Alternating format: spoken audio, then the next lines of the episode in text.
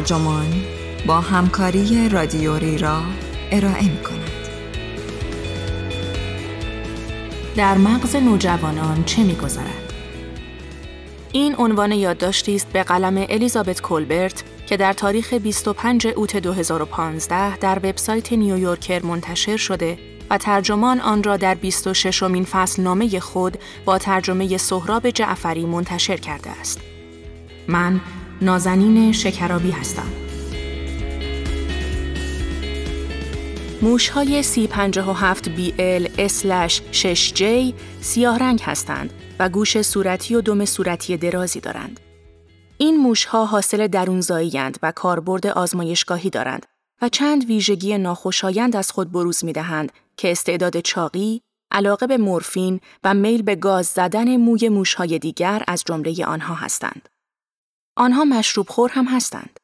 اگر دم دست موشهای C57BL S-6J اتانول بگذارید، بر حسب عادت آنقدر می نوشند که چنانچه پشت فرمان رودستر سایز کوچک استوارت بنشینند به خاطر رانندگی در مستی متوقف می شوند.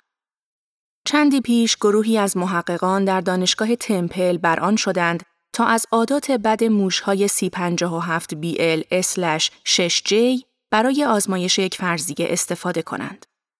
86 موش را جمع کردند و به صورت منفرد یا گروه های سه‌تایی درون قفس های پلکسیگلاس قرار دادند. سپس آب داخل قفس موشها را با الکل مخلوط کردند و از آزمایش فیلم گرفتند. نیمی از موشهای این آزمایش چهار هفته سن داشتند که با توجه به تیره موش‌سانان نوجوان محسوب می شدند. نیمی دیگر بزرگسالانی دوازده هفتهی بودند. وقتی محققان فیلم ها را تماشا کردند دریافتند که کوچکترها به طور متوسط از بزرگترها بیشتر نوشیدند. اما نکته بسیار قابل توجه الگوی مصرف بود. موشهای جوان نر که تنها بودند تقریبا به همان اندازه موشهای نر بالغ نوشیدند. اما نرهای نوجوان با جفتهای همقفسشان زیاده روی می کردند و به طور متوسط دو برابر موشهای پسر تنها و سی درصد بیشتر از موشهای دختر تنها وقت صرف نوشیدن الکل کردند. این محققان نتایج تحقیق را در مجله Developmental Science منتشر کردند. آنها در مقاله خود اشاره کردند که انجام تحقیق مشابه روی افراد نوجوان به دلیل ملاحظات بدیهی اخلاقی امکان نداشته است. البته آزمایش های مشابه تحت شرایط کمتر کنترل شده همواره انجام می شود. کافی است از هر رئیس دانشگاه یا هر نوجوانی بپرسید. اتفاقا من سه پسر نوجوان دارم و بدین خاطر اخیرا از بازی ظاهرا مفرحی خبردار شدم که case race نام دارد. شرکت کنندگان این بازی تیم‌های دو نفره تشکیل می دهند و با هم رقابت می کنند ببینند کدام زوج می تواند سریعتر یک جعبه آب را تا انتها بنوشد. به من گفتند اگر می خواهی خیلی کیف بدهد باید جعبه سیتایی بنوشی. همه بزرگسالان روزی نوجوان بودند و مطالعات نشان داده اگر از افراد بخواهید به گذشتهشان نگاهی بیاندازند بسیاری از آنها خاطرات و حوادث ده تا 25 سالگیشان را به یاد میآورند. این پدیده را برآمدگی خاطر مینامند. با این حال ذهن نوجوانان به نظر بزرگسالان چیزی عجیب و رازآمیز است. جایی شبیه بریگادون که در عین سرزندگی دست نیافتنی است. چرا آدم باید داوطلب شود که پنجاه بطری آبجو را پشت سر هم سر بکشد؟ چطور بازی ادوارد فورتی هند، بازی که لازم است دو بطری یک و نیم لیتری آبجو را با نوار چسب به دستتان بچسبانید می تواند مفرح باشد. همین قضیه در مورد روابط جنسی تحت تأثیر الکل با غریبه ها پریدن از بلندی در استخرهای کم عمق و هدایت ماشین با زانو نیز صادق است. وقتی والدین خشمگین می‌شوند، ممکن است فکر کنند مغز نوجوانانشان ایراد دارد که طبق کتابهای جدید راجع به نوجوانی واقعا هم دارد. فرانسیس جنسن، نویسنده و عصبشناس خودش مادر است. او در کتاب مغز نوجوان راهنمای نجات بخش یک عصبشناس برای تربیت نوجوانان و جوانان که با همکاری امی الیس نوت نوشته است، راهنمای والدگری را همراه با آخرین مطالعات MRI عرضه کرده است. به گفته اون نوجوانان دچار نقص مغزی هستند، چیزی شبیه نقص شمهای ماشین. او می نویسد ما بزرگسالان متمدن و باهوش حقیقتا باید قدردان قسمتهای پیشانی و پیش پیشانی قشر مغز باشیم.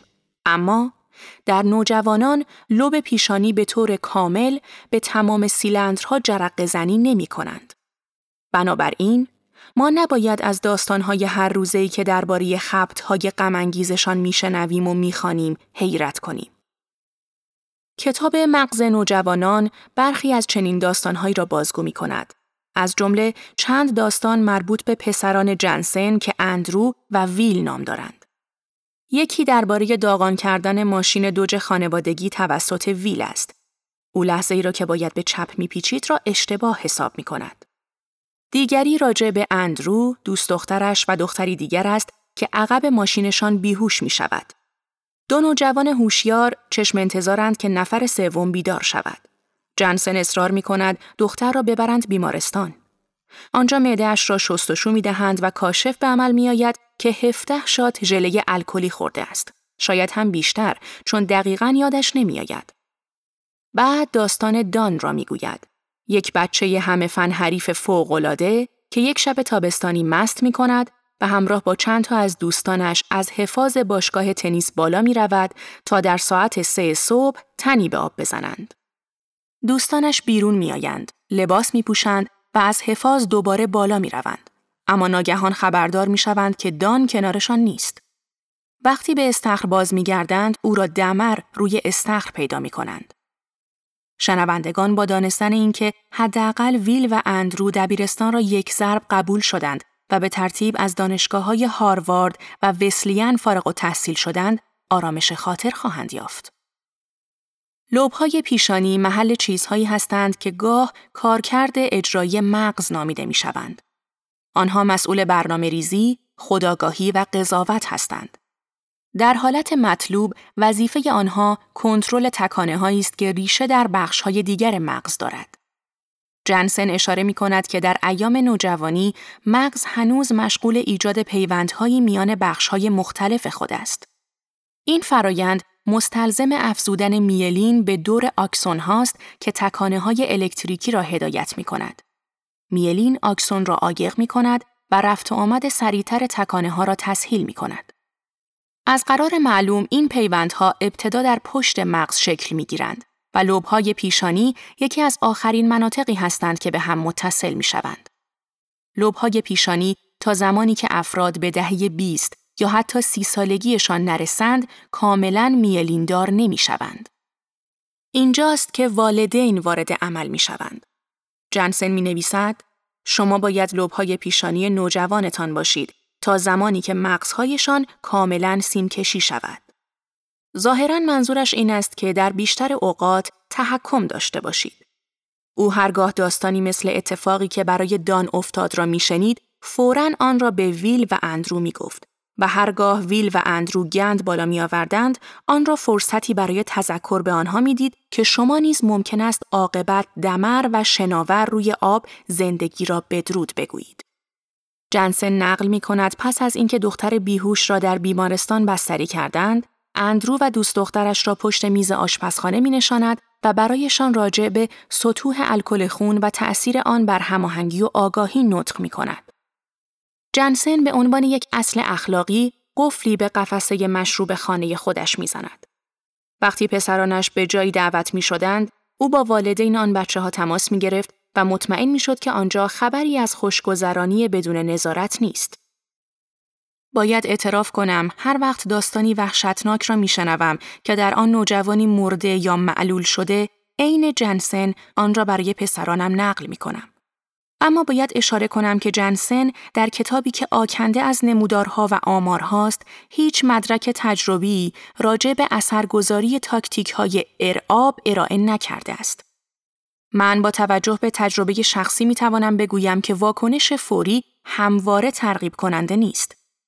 وقتی از دو قلوهای 16 ساله هم پرسیدم اگر من با مادران دوستانتان تماس بگیرم تا پروتکل‌های مهمانی سالم را اجرا کنند چه واکنشی نشان می دهید یکیشان گفت تو که می‌خواهی این کار را کنی چرا اصلا بچه دار شدی؟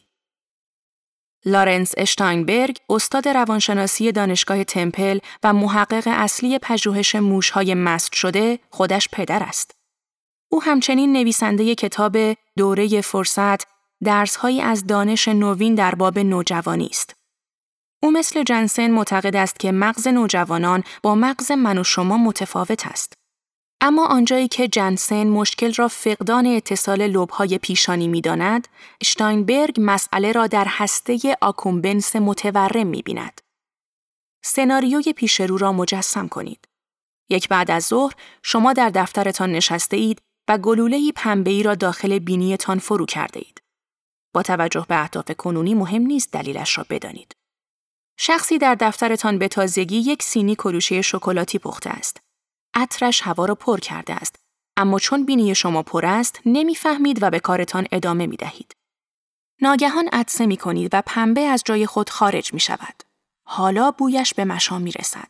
تاختی بالای سرش می روید تا یک کلوچه را با ولع ببلعید و بعد یکی دیگر را. طبق نظر اشتاینبرگ، بزرگسالان در بینی تمثیلیشان گلوله های پنبهی فرو کردند. برخلاف آنها، نوجوانان طوری طراحی شدهاند که لذایز را از صد قدمی استشمام می کنند. در خلال کودکی، هسته آکومبنس که گاه مرکز لذت نامیده می شود، رشد می کند و در مغز نوجوان به بزرگترین اندازهش می رسد، سپس کوچک و کوچکتر می شود. این گسترش مرکز لذت هماهنگ با دیگر تغییرات رشد قوای حسی اتفاق می افتد. وقتی کودکان به سن بلوغ می رسند، مغز آنها گیرنده های دوپامین بیشتری تولید می کند. دوپامین که ناقل عصبی است، چند نقش در سیستم عصبی انسان ایفا می کند که جذابترین آنها پیام رسانی لذت است. اشتاینبرگ می گوید هیچ چیز چه با دوستانتان باشید، چه رابطه جنسی داشته باشید، چه بستنی قیفی لیس بزنید، چه با خودروی کروکی در یک غروب گرم تابستانی تخت گاز بروید، چه آهنگ دلخواهتان را گوش دهید، هرگز به آن اندازه‌ای که در دوره نوجوانی خوشایندتان بود احساس لذت نخواهید کرد. و همین امر به نوبه خود توضیح می دهد که چرا نوجوانان کارهای بسیار احمقانه ای انجام می دهند. دلیلش این نیست که آنها در سنجش خطر نسبت به بزرگسالان ناپخته تر هستند. بلکه دقیقا به این دلیل است که پاداشهای بالقوه برای آنها بی نهایت بزرگتر به نظر می رسند و از نقطه نظر عصب شناختی حقیقتا بزرگترند. اشتاینبرگ می نویسد این تصور که نوجوانان چون اطلاعات و دانش چندانی ندارند تن به ریسک می دهند چرند است. نوجوانان قاعدتا بسیار سالمند، سالمتر از بچه های کوچکتر هستند. اما نرخ مرگ و میرشان بیشتر است. نرخ مرگ و میر آمریکایی های 15 تا 19 ساله تقریبا دو برابر نرخ مرگ و میر آنهایی است که بین یک تا چهار سال سن دارند و سه برابر بیشتر از سنین پنج تا چهارده سال است. امروزه علت عمده مرگ بین نوجوانان تصادفات است که به عنوان قوس تصادف شناخته می شود. اشتاینبرگ این وضعیت را محصول یک عدم تطابق تکاملی تعبیر می کند. اجداد اولیه ما برای جفتیابی باید خطر می کردند و از قبایل زادگاهشان بیرون می رفتند. پاداش این مخاطره در منطقه خطرناک رابطه جنسی و به طبع آن تولید مثل بود در حالی که بهای تصمیم اقلانی ماندن در خانه فراموشی ژنتیکی بود. نوجوانان در سال 2015 می توانند در خانه بنشینند و با بالا و پایین کردن تیندر دوست دخترشان را پیدا کنند. با وجود این، آنها فیزیولوژی عصبی میمون و تا حدود معینی موش را حفظ کردند. از این جهت، نوجوانان هنوز در جنگل‌های بارانی پیچ و تاب می‌خورند، حتی هنگامی که در خودروی توندرا میتازند. آنها برنامه ریزی شده اند تا تن به خطرات دیوانوار بدهند و از این روست که چنین می کنند. این وضعیت هنگامی بحرانی می شود که نوجوانان دور هم جمع می شوند. برای مثال، نوجوانی که همراه با نوجوانانی دیگر رانندگی می کند، چهار برابر بیشتر از نوجوانی که به تنهایی رانندگی می کند احتمال تصادف دارد. برخلاف آنها، خطر رانندگی بزرگسالان با مسافر یا بدون آنها ثابت است. این نتیجه اغلب به حواس یا تأثیر همسالان نسبت داده می شود. اینطور می‌گویند که بچه ها یکدیگر را تحریک می کنند و سرانجام کارشان به اورژانس می کشد. اما اشتاینبرگ که انواع آزمایش ها را روی نوجوانان انسان و جونده انجام داده است، مشکل را بنیادی تر می بیند. آنچه مهم است، صرف حضور همسالان یا در واقع صرف تصور آنهاست. اشتاینبرگ در یک آزمایش از افراد خواست تا بازی ویدئویی را بازی کنند که رانندگی معمولی را شبیه سازی می کرد. او دریافت که نوجوانان وقتی دوستانشان کنارشان هستند چه با آنها در ارتباط باشند چه نباشند کارهای خطرناک مثل رد کردن چراغ زرد بیشتر انجام می دهند. اشتاینبرگ در آزمایش دیگری به سوژه هایش می گوید که اعمالشان تحت نظر سایر نوجوانانی است که در اتاقی دیگر هستند اما فلواقع آن اتاق خالی بود نتیجه همان شد موشها بنا به طبیعتشان نمی توانند دیگر موشها را مسخره کنند یا آنها را بی خطاب کنند. با این حال در خصوص آنها نیز حضور همسالان کافی است تا رفتار خطرناک برانگیخته شود. بررسی های تصویربرداری مغز نشانگر این است که تحت نظر بودن توسط دوستان مراکز پاداش نوجوان را فعال می کند. اشتانگبرگ معتقد است که این امر آنها را وامی دارد به دنبال پاداش های بیشتر باشند و باعث می شود کارهایی مثل چسباندن بطری های مشروب به دستانشان انجام دهند. او می نویسد در حقیقت تأثیر همسالان بر افزایش بیپروایی زمانی قوی تر است که نوجوانان واقعا بدانند احتمال وقوع اتفاق بد بالاست. دو قلوهای من بیشتر ماه اوت را صرف حضور در یک دوره آموزش رانندگی در دبیرستانی محلی کردند. ما در ماساچوست غربی زندگی می کنیم و قوانین ایالتی بچه ها را ملزم می کند پیش از اینکه آزمون شهری بدهند سی ساعت کلاس آین نامه بگذرانند. هرچند اگر مایل باشند می توانند تا 18 سالگی صبر کنند و این دوره را نگذرانند. دو قلوهای من به سن قانونی رابطه جنسی در ماساچوست رسیدند اما در آن سوی مرز در نیویورک سن قانونی رابطه جنسی 17 سال است. خوشحالم به اطلاع شما برسانم که در اینجا آنها نمی توانند هفت تیر داشته باشند. دو مایل آن طرفتر در ورمونت 16 ساله ها این اجازه را دارند. سال بعد بچه هایم با اجازه من می توانند به ارتش ملحق شوند. اما آنها هنوز نمی توانند رأی بدهند، لیفت راک برانند، در چوب بری کار کنند یا یک بسته سیگار بخرند.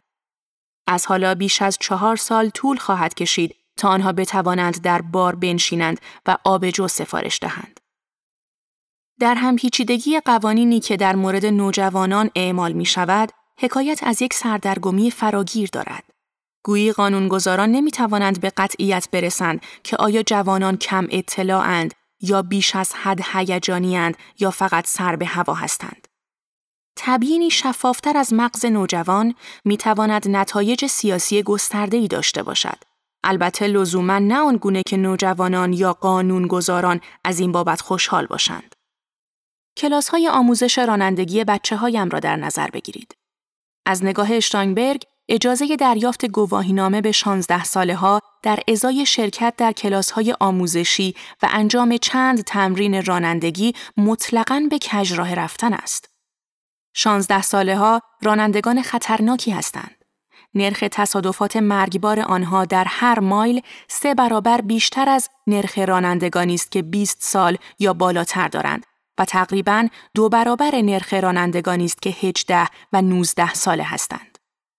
بچه های 16 ساله بعد از 30 ساعت گوش دادن یا به احتمال قویتر گوش ندادن به قصه های عبرت انگیز و هشدار دهنده باز هم خطرناک خواهند بود. آنها واقعا می‌دانند که رانندگی خطرناک است. مشکل این است که آنقدر سرخوش می شوند که ترسشان می ریزد. تنها راهی که نرخ تصادفاتشان را پایین می آورد این است که نگذاریم پشت فرمان بنشینند. اشتاینبرگ نوشته است اگر قلبا نگران بهبود سلامت نوجوانان هستیم، افزایش سن رانندگی تغییر مهمی است که می شود در سیاست ها ایجاد کرد. او از 18 سالگی به عنوان حداقل سن طرفداری می کند. تا حدود زیادی همین منطق در خصوص شرب خمر، سیگار کشیدن و مصرف مواد صادق است. هر ساله ایالات متحده هزاران میلیون دلار صرف کمپین های خدمات عمومی می کند که برای آگاه ساختن نوجوانان از خطرات چنین عیاشی هایی طراحی شدند. بیش از صدها میلیون چه بسا میلیاردها دلار صرف تکرار این پیام در کلاس های بهداشت دبیرستان می شود. به بیان محترمانه دستاوردهای آن دلسرد کننده است. بنا به پژوهشی که در سال 2006 توسط دیوان محاسبات آمریکا انجام شده است، یک ممیز چهار دهم میلیارد دلاری که دولت فدرال به کمپین های رسانه‌ای مبارزه با مواد مخدر با هدف جوانان تخصیص داده است، هیچ تأثیر قابل توجهی نداشته است. به نظر اشتاینبرگ این قسم سرمایه گذاری بهتر بود صرف برنامه های ورزشی و هنری شود که نوجوانان را سرگرم و تحت نظارت بزرگ سالان نگه می دارد. حتی خشونت نیز از نگاه عصب شناختی به گونه ای دیگر نگریسته می شود. نرخ جرایم در حدود 13 سالگی شیب تندی می گیرد. در 18 سالگی به اوج خود می رسد و بعد دوباره کم می شود. وقتی آمارها در قالب نمودار ارائه می شوند، نتیجه که معروف به منحنی جرم سن است، شبیه قله کوه ماترهورن می شود. بیش از یک قرن است که به این الگو اشاره می شود و نه تنها در آمریکا بلکه در هر جایی که آمار جرم و جنایت ضبط می شود صادق است. جی استانلی هال در سال 1904 این الگو را شرح داد روانشناسی که گاه به عنوان مبدع دوره نوجوانی شناخته می شود. اشتاینبرگ و جنسن هر دو اثبات می کنند که خشونت نیز تابعی از ضعف لبهای پیشانی و بیش حساسی مراکز لذت است. هر دو مخالف مجازات های سنگین علیه مجرمان جوانند. اشتاینبرگ شغل جانبی پرمشغله نیز دارد و شاهد جلسات دفاع مجرمان نوجوان است. جنسن یکی از نویسندگان خلاصه دعوی است که در رابطه با ارتکاب به قتل دو نوجوان در سال 2012 به دیوان عالی تقدیم شده است. او و همکارانش در این خلاصه دعوی تصریح کردند که رفتار مجرمانه نوجوان در اکثر مواقع از آزمودن رفتار پرخطر حاصل می شود، نه از نقصان اخلاقی ریشهدار که نمایانگر شخصیت بد است. دیوان عالی در نهایت دستور داد که ایالات نمی توانند برای متهمان زیر 18 سال احکام لازم الاجرای حبس ابد را بدون عفو مشروط به اجرا بگذارند. هرچند دادگاه ها می توانند در صورت تمایل چنین احکامی را برای قاتلان مجرم اعمال کنند. ابداعات فراوان اخیر مثل اتومبیل، اکستازی، گوشی آیفون، خودروهای شاسی بلند، جعبه سیتایی آبجو، اسلحه های نیمه خودکار، عدم تطابق میان مغز نوجوان و محیطشان را تشدید می کند. نوجوانان امروز با وسوسه هایی رویارو هستند که نوجوانان اعثار پیشین آنها را به خواب هم نمی دیدند. در مورد نخستیسانان یا جوندگان اصلا حرفی نمی‌زنیم. به یک معنا آنها در جهانی میزیند که در آن تمام بطری های آب به الکل آلوده شده است و از این رو همانطور که جنسن و اشتاینبرگ ملاحظه کرده اند بارها و بارها به دام بلایا میافتند. روزی پس از اینکه یکی از دوقلوهایم با سرعت زیاد به صندوق نامه زد، به ذهنم خطور کرد که شاید این نوع نگاه به این مشکل نگرشی است که با برداشت نادرست از دستگاه MRI حاصل شده باشد. بله، نوجوانان در قرن 21 خطر بزرگی برای دیگران و بنا به آمار حتی خطر بزرگتری برای خودشان ایجاد می کنند. اما این امر عمدتا به این دلیل است که دیگر خطرات وحشتناک مثل تب مخملک، دیفتری، گرسنگی مهلک، آبله و تاون کاهش یافته است. نوجوانی در خلال پهنه‌ای وسیع از زمان تکامل یافته است که بقا در هر سنی امری پیش بینی ناپذیر بوده است. اگر خطرات نو هستند، ایمنی نیز همینطور است. از این روست که من مدام داستانهای ترسناک به بچه هایم می گویم و آنها هم همیشه از این گوش می گیرند و از آن گوش در می کنند.